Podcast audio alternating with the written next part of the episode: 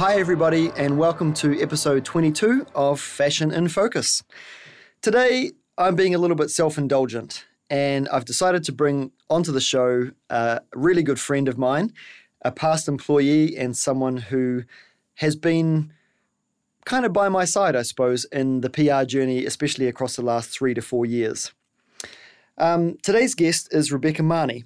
Now, Rebecca is a PR specialist and works on managing community investment for David Jones, based in Melbourne, Australia.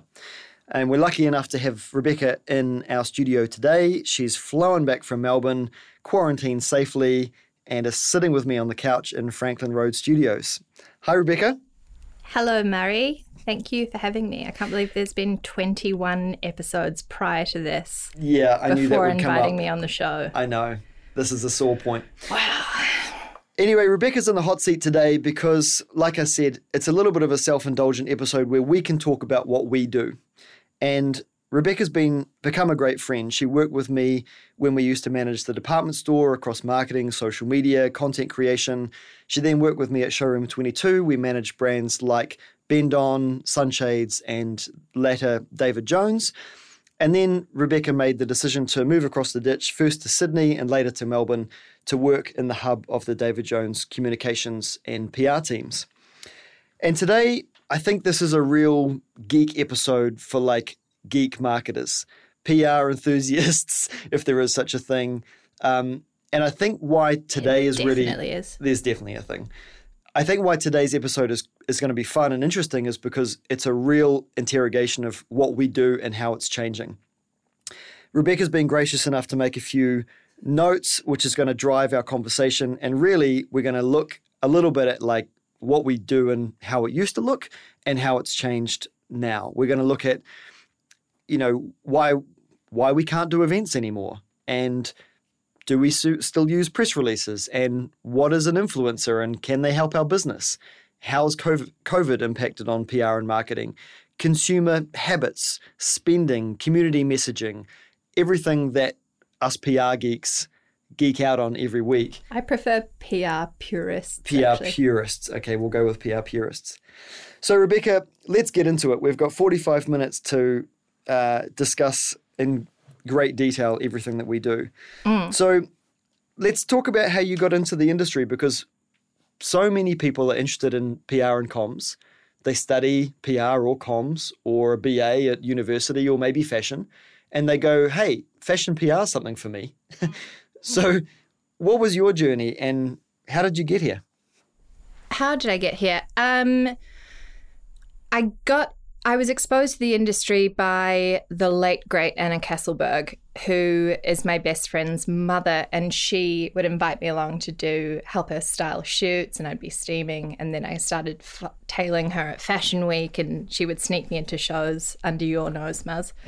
And then after that, I decided that was quite interesting, and then got a bit muddled, did a year of law, transferred, and then focused on English literature, where I decided I wanted to write. And then that kind of re-evolved back into this fashion industry thing when I met you at the department store. And I don't actually remember how I became responsible for the social media and marketing stuff, but it kind of just happened. And then... I think it was because I told Mikhail that you were a great writer and you had a way with words. It was like, thanks, hey, Buzz. We need Instagram captions. She's our girl. So that's how I got there. And then one day I was driving home from the department store and I was on the motorway and you called me and said, hey, Rebecca, do you want a job at Showroom 22? And I was like, haha, me? Really? I'm not that cool. And this, I think that's an interesting point because, and this is going to sound a little bit wanky of me, but but hear me out. I think being in fashion, working in an agency, PR, we've got great clients. Our showroom has kind of almost become a sort of somewhere that someone who's trying to get into the industry or get into PR, they're like, man, it would be great to work at Showroom 22. And we do get a lot of people that come through, and I think fashion is full of these kinds of people that see the glitz and the glamour and the parties and the end result, and they go, that's what I want to be a part of. And what I saw in Rebecca, and for anyone out there listening, thinking about careers and education and study and whatever, what I really saw in Rebecca was she was extremely articulate. She did have a great way with words. She could hit a deadline, and she could also kind of, to put it bluntly, she could work a room, and she was interesting to people, and people wanted to talk to her, and she could hold a conversation, and, and, you know, like, she laughs. But there's an enormous amount of natural ability in people that are great with PR that you can't learn at university, you know? I think there's that element of, thank you, that's so kind. But I think there's also that element of sort of having a natural tendency to tell stories anyway, which led me to taking the role with you, because I thought, oh, that sounds fun. And I sort of said, well, I haven't studied it. I don't know anything about it other than kind of what I'm already doing with you at the department store, RIP. And you were like, no, it's not rocket science. Like, come along, like, it'll be great. And it was so much fun and terrifying. I think the first job I had, I'm pretty sure I wore heels to the office for the first week. And Huge mistake. Concrete floors. Huge lumbar support gone. But yeah, I think one of the first ones was that Heidi Klum junket, which really pulled things into focus for me. Because that was, really challenging and equal parts terrifying. There was one occasion, I think, when a journalist phoned me up and told me that I was an embarrassment, and I called you crying. Yeah, I remember that one. Yeah, that was a good one. I was absolutely traumatized. So for anyone listening, this was when Bendon launched their Heidi Klum Intimates collection, 2016, 2017 maybe? 2016, I reckon. And this was massive. You know, like, Bendon had launched Elle McPherson decades ago, huge moment for the brand, biggest circus in town, and then along comes Heidi, and we want to recreate the same thing. And as we'll get into later, what was amazing for me to be learning with a brand like and a client like Bendon, and especially for Rebecca managing this, was expectation management, budget management, and especially with a celebrity like Heidi, who we had in the market for, I think, a day, literally 24 hours. Not even, I reckon. How to make the most out of a super, super tight kind of schedule, and people, as you can imagine, left, right, and centre wanting their slice of the pie, and us having to manage the outcomes. I mean, you say manage, I reckon in my case it was more just like floundering around the edges, trying not to panic cry. Yeah, well, there's a certain amount of that in PR. There's a certain amount of panic crying. A lot of air kissing and then just quietly retreating to the bathroom. Yeah, what am I supposed to be doing again? Yeah. So yeah, for anyone who wants to get into PR, you don't have to have it all sorted out on day one. Don't worry about it. But yeah, I think for me, and definitely for Rebecca, that event was a massive, massive learning curve, and hopefully, it would have kicked you into gear for the role that you're now at with David Jones, and expectations about, you know, managing a brand with such a fierce reputation. Oh, absolutely, and I think too, not working with Kiwi brands who I would say the management style is that much more relaxed and that much more kind of less fixated on deadlines, which I have a tendency to kind of observe more as guidelines than deadlines. So I think it was so good for me to learn that those things were actually finite, and there was a consequence if you didn't meet them, because I was so used to talking my way out of things. Yeah. And strange to ask any of our listeners if they have ever met Heidi's PR manager before, but she was an absolute force to be reckoned with. And of course, the great thing about someone like Heidi is that she can walk into a room smiling from ear to ear, looking and like she was delightful, the most gracious, the most relaxed, effervescent person in the room, because all the problems have been sorted before she gets there. By this woman who, I'm quite tall, and she was as short as I am tall, but wearing those like 7-inch Christian Louboutins and like a flesh-coloured patent leather with a platform.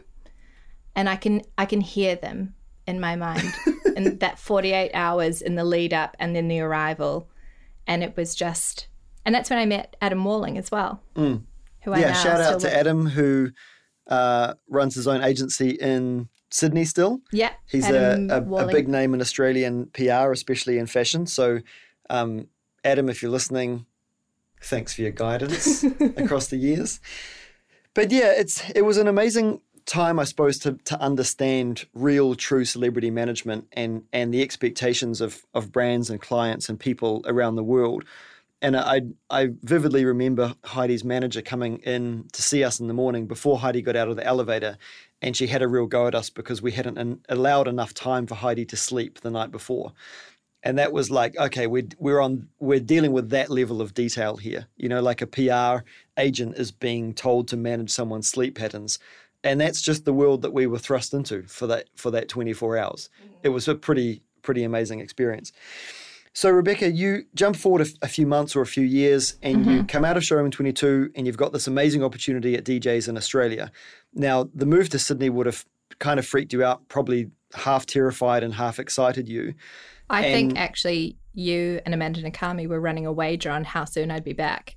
I probably lost that one. Which I respect because pay up. I think I owe Amanda. Yeah. So.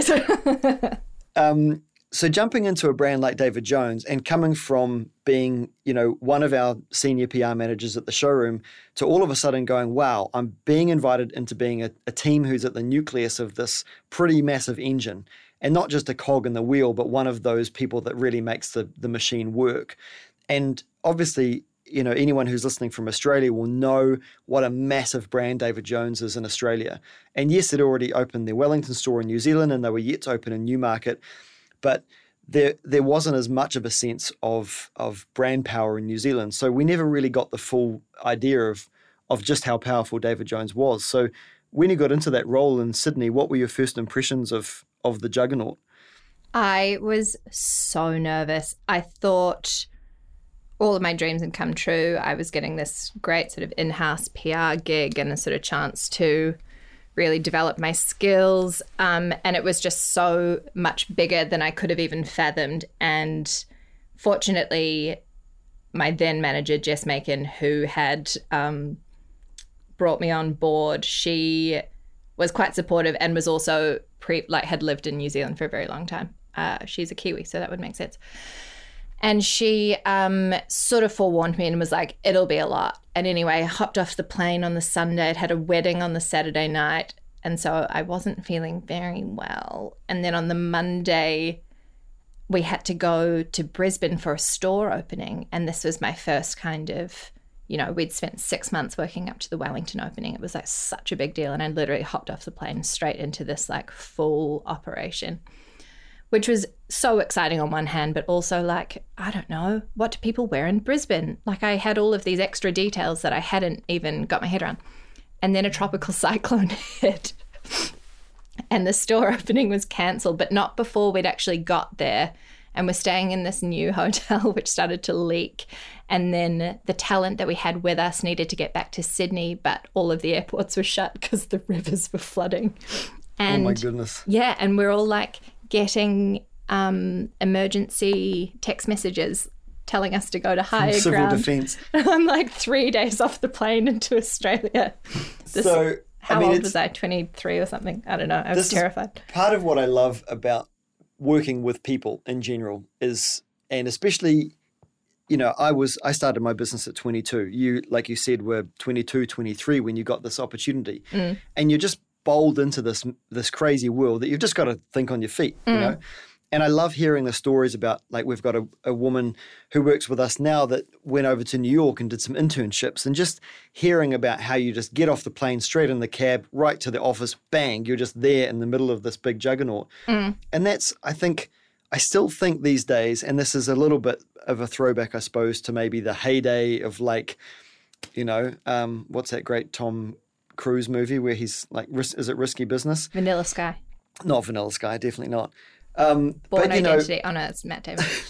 You're kind of thrust into these moments in life where you just have to sink or swim, and you've got to learn, and you've got to kind of fake it till you make it a little bit. Oh, the first year at DJs there was an expectation.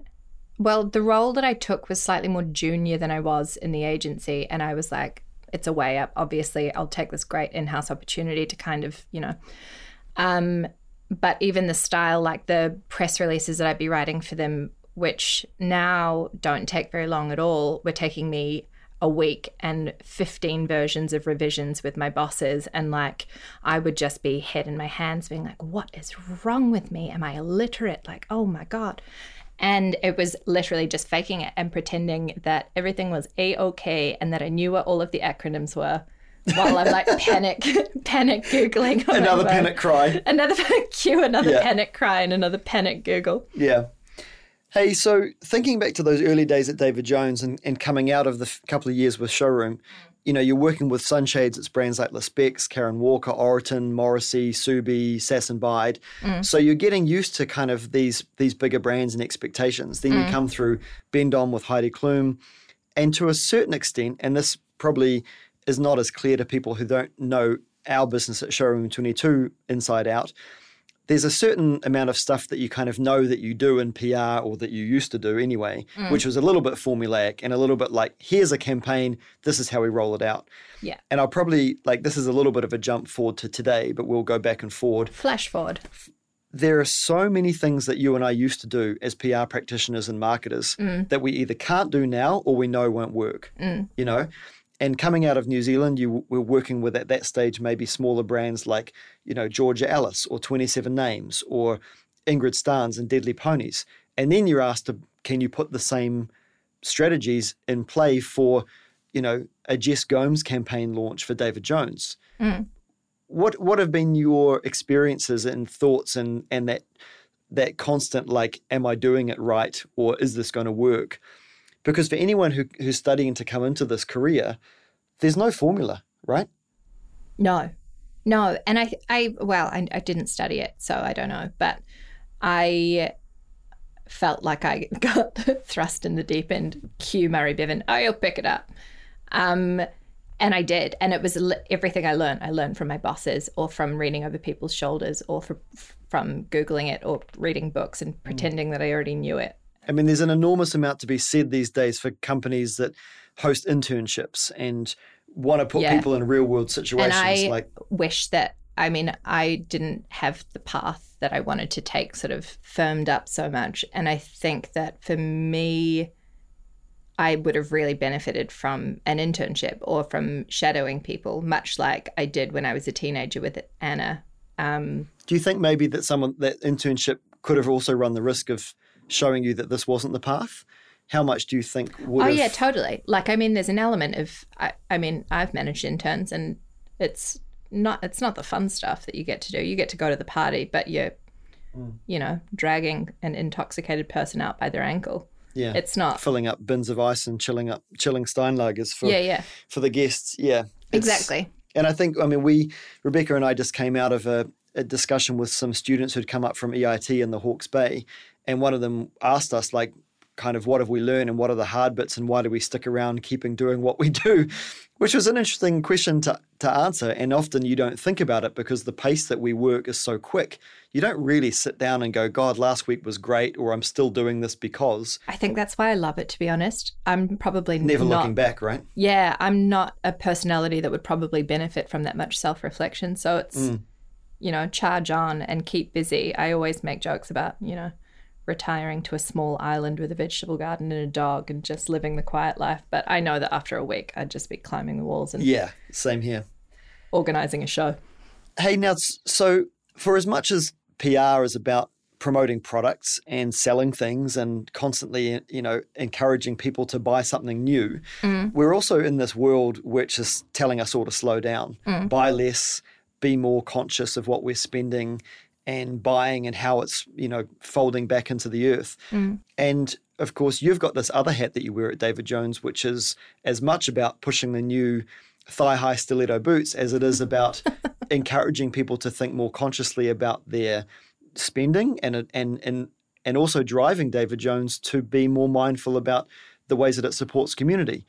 So as a fashion PR practitioner, tell us about that journey of starting to balance those two things, and maybe this year and in recent years more evenly than ever before. Yeah, absolutely, especially this year and especially in Australia. I think, you know, we had a horror bushfire season followed by COVID, followed by, you know, people who were vulnerable then are even more so now.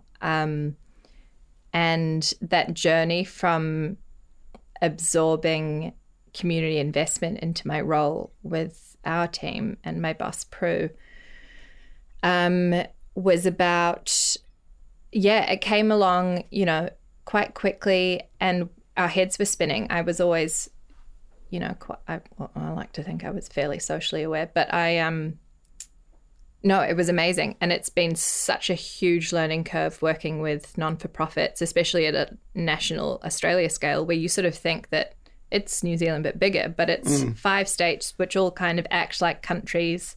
Yeah. Don't fact check if there's 5 states. I just made that up. I can't actually correct you or agree with you on that either. Someone Google it. I don't know. We're in PR, not geography. It. Exactly. Yeah.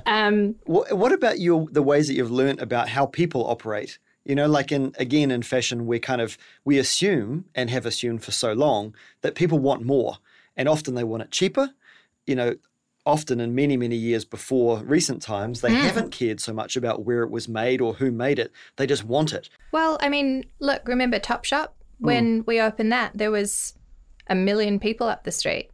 And I wonder if the reception would be the same now if we did that on Queen Street in Auckland. I think increasingly, and we talked about it earlier today, that customers are choosing products and they're choosing brands that align with their values. And it's more and more about telling those stories and helping them form that opinion over and over again through the various touch points of your business that make you want to consider that brand over that brand. Yeah. And I think it's probably a little bit of a stretch too far to say that part of your job working for DJs is to make people fall in love with the brand. But it's also not that far away from the truth to think that when we deal with PR and marketing, we're looking in this, sorry to sound cheesy and bring up Kevin Roberts' book, Love Marks. But I do not know this book. Yeah, for anyone who's listening, Kevin Roberts, the ex-CEO of Saatchi, Kiwi guy based in New York for many years, wrote this book called Love Marks. And a lot of the thinking around marketing brands is literally about getting people to fall in love with them. And we talk about storytelling and about, even if you break it down crudely into influences or gifting or events or whatever, building love through authentic moments of interaction. And I know that sounds super cheesy because it's like Amanda Nakami used to tell us, it's PR, not ER. But love you, Amanda. I really do think that things like corporate responsibility and, customer attention and community management for a big, big brand like David Jones is so, so important. And it will help them sell products, to be blunt. If you fall in love with the brand and you think they're doing a good job, you will be more loyal to that company, Oh, absolutely. And I think, the fall in love point that you made, and the book recommendation. Thanks for joining our podcast book club today, by the way. Thanks for joining our podcast, aka Book Choices Book Club, brought to you by Borders. I think it's being over generous for me to say that PR as part of a whole brand is solely responsible for making customers fall in love. I think it's those layers, and should disclaim all of this is my personal opinion, but I believe that it's that fine balance of all of the things without oversaturating your customer, without them feeling sick of you. And it's that very fine balance that makes you become the considered brand. Yeah, and I suppose to a certain extent, our clients are always on us to get more coverage, sell more things, tell more stories, be in the press more. And there's something to be said for actually taking your foot off the gas and giving everyone a little bit of a break, and letting them let those stories just sink in and absorb a little bit more. Yeah, you just want them to sit and marinate for a bit, Yeah, and I don't think in the world these days customers are given the chance. They're just bombarded with things all the time. And our job as PR agents and marketers is to kind of actually try and get more messages from our clients in front of them. So I kind of more messages, but also I think the right messages is the most important bit. I think increasingly Customers are so bombarded with so many messages all the time. Are you more likely to purchase a T-shirt from a company that you know has a community partnership with X, Y, and Z, and you know that their T-shirt cotton is ECI, but you're also paying $10 more? So it's that value proposition, I guess, of knowing that you could go down the road and get it for $10 or go up the road and get it for $20 and know that there's a broader reach to your purchasing decision. And some people will do that because they feel in the heart of hearts that they want to make a better decision. And other people, quite frankly, will do it because then they can go and tell their friends how much of a better human they are. And there's a really great story on the Business of Fashion at the moment about the challenge that sustainability has in fashion of some customers don't know what sustainability actually means. When a brand says we're sustainable, and it's, you know, it's kind of in broad brushstrokes, it's that greenwashing idea that they don't quite know what they're buying into, but they'd love to know that their brands are quote unquote sustainable. Therefore, they might go and spend money with them or even spend more money with them than a different brand. And that's when the storytelling and the narrative and the community engagement and the authenticity becomes so much more important. Yeah, absolutely. Sustainability is not my area at all, but I do think that there has to be that midpoint between acknowledging that the industry itself is not sustainable, but knowing that the purchasing decision that that customer makes as a more informed and increasingly more discerning customer is making the best possible decision. Yeah. Now, Rebecca, also thinking about changing ways of consumer behaviours and patterns of spending and also in our world where we're not dealing necessarily directly with consumers but with the media as our public, how are you guys adapting in the world of PR to maybe say how you launch a campaign, bearing in mind that the whole world is shifting away out of necessity at the moment from no more fashion weeks and even maybe your buyers having to look at virtual showrooms? How are you addressing that from a PR point of view at David Jones? I think the best example I can give you is the season that we just launched a few weeks ago, where we would usually be on the ground up in Sydney for up to a week, all hands on deck, flying in media, the whole kit and caboodle. And this year was just obviously, well, this season was completely different. And it was also a considered decision where we ran scenarios and we thought, right, how are we forecasting September to look by the time that we do this? Will there still be travel restrictions? Because we were sort of out in May making these decisions. And it was about getting great outcomes and really strong stories with well-formed narratives and well-briefed spokespeople to really build out those stories that we were trying to achieve, which was a huge challenge, but also so interesting to be able to, I don't know, work your way and sort of launch a retail season through via PR through a pandemic and through kind of low consumer sentiment across the board and job loss and stuff like that. Yeah. And especially, I suppose, for a company like David Jones, which for anyone who knows the company, especially their activity in Australia, they've almost come to be synonymous with these absolutely fantastic seasonal launches, which are literally attended by thousands of people. And there's shows and there's matinees for the media and there's celebrity ambassadors and incredible models from all over the world walking on the runway. And then, of course, this year you're like, well, we just can't do that. It's just not safe. You know, no, so you have to pivot straight away. Yeah. And Morgs, my colleague, and I were laughing about it because you come out the other end of those huge launch weeks where it's, you know, one year we had Karlie Kloss and another, you know, and you come out the other end and you're kind of a shell of a human, and then you recover and you're like, right, the next one.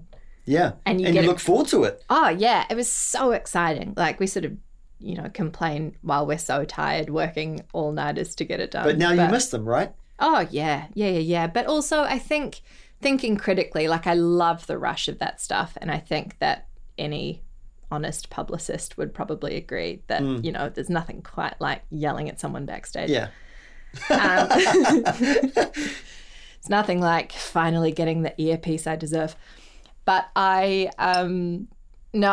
think, you know, I don't think it's right for this time anymore. You look around and you see, you know, less and less shows. And we arguably got a really strong result doing 1/20th of the activity and being really, really smart about it. So for this year, we filmed on a closed set a video news release and had very sort of tight protocols in store to shoot media activity and setup shots for the following day. And what do you reckon about the public sentiment towards that and influencers and media and editors and stylists that normally would have those tickets, especially around fashion weeks and that kind of cyclical world that we used to be caught up in? People become quite cynical about that because they're just snowed under with this mountain of invites to shows, and they kind of go, oh yeah, I've got this invite to Prada or an invite to Burberry, and oh, there's two shows on at the same time, and now there's no shows. You know, and one of our earlier podcast episodes is with Tim Blanks from the Business of Fashion. And he, of course, my hero. Oh, my God, Tim's the man. And he's created such an incredible reputation as the guy who can absolutely read the room and bring to life the magic and the energy of a fashion show. And for decades. Ah, just the ultimate litmus test to me. Like, I look to Tim. I'm obviously an avid reader of business, fashion, and pretty much anything. But his read on the general mood, the general, even, just his writing is outstanding. And he brings to bear everything else that comes, that sort of his created that moment. And he's got so much knowledge, of course, about what's come before and the shows before, the seasons before, the years of experience that designer might have had and why they've created what they've created in front of you. And to take it back to DJs and even Australian Fashion Week and to a certain extent New Zealand Fashion Week, which has obviously had to be put off for a year, I think it's been amazing to actually say to consumers and media, we all have to show, are we really committed to this? And because we can't dine out on an Instagram shot of the first outfit that's coming down the runway for that show, do we still want to be here? Am I turning up to that show with the ticket because I actually genuinely love being a part of this industry and I'm absolutely obsessed with that brand? Or am I showing up just so I can tell my friends I went, you know? Well, and I think that whole discussion about democratizing the fashion week experience by having everything super digital, you know, there's no longer the coveted front row seat. Everyone is a front row seat, right? So, and like with Gucci, everyone was backstage. Yeah. And then you could flip to being front of house and you could, you know, see all the models and they were being so smart natural and so selves. Innovative. And I think that's what it's about and why, I don't know, there are so many like me that have just fallen in love with the industry over and over again, even when they're like, oh, I'm tired and maybe I should just work for somewhere boring. But I think it's that constant innovation and people coming out with an emerging talent and great ideas and huge discussions and big dramas. And it's just these sort of extremes of emotions that I think is what appeals to customers too. You get transported to this world that you and I know, back of house, there's a publicist panic crying, but for a customer or a viewer, it's so exciting. Yeah, and I'm on this knife edge between what fashion has traditionally done, which is produce and create this hyper real world and this moment of escapism for people, and this other hyper reality that we're in now, where everyone is having a pretty tough time in 2020. They don't have as much money to throw around. They don't have the shows and the events and the parties to go to feel glamorous and to take them away to another world.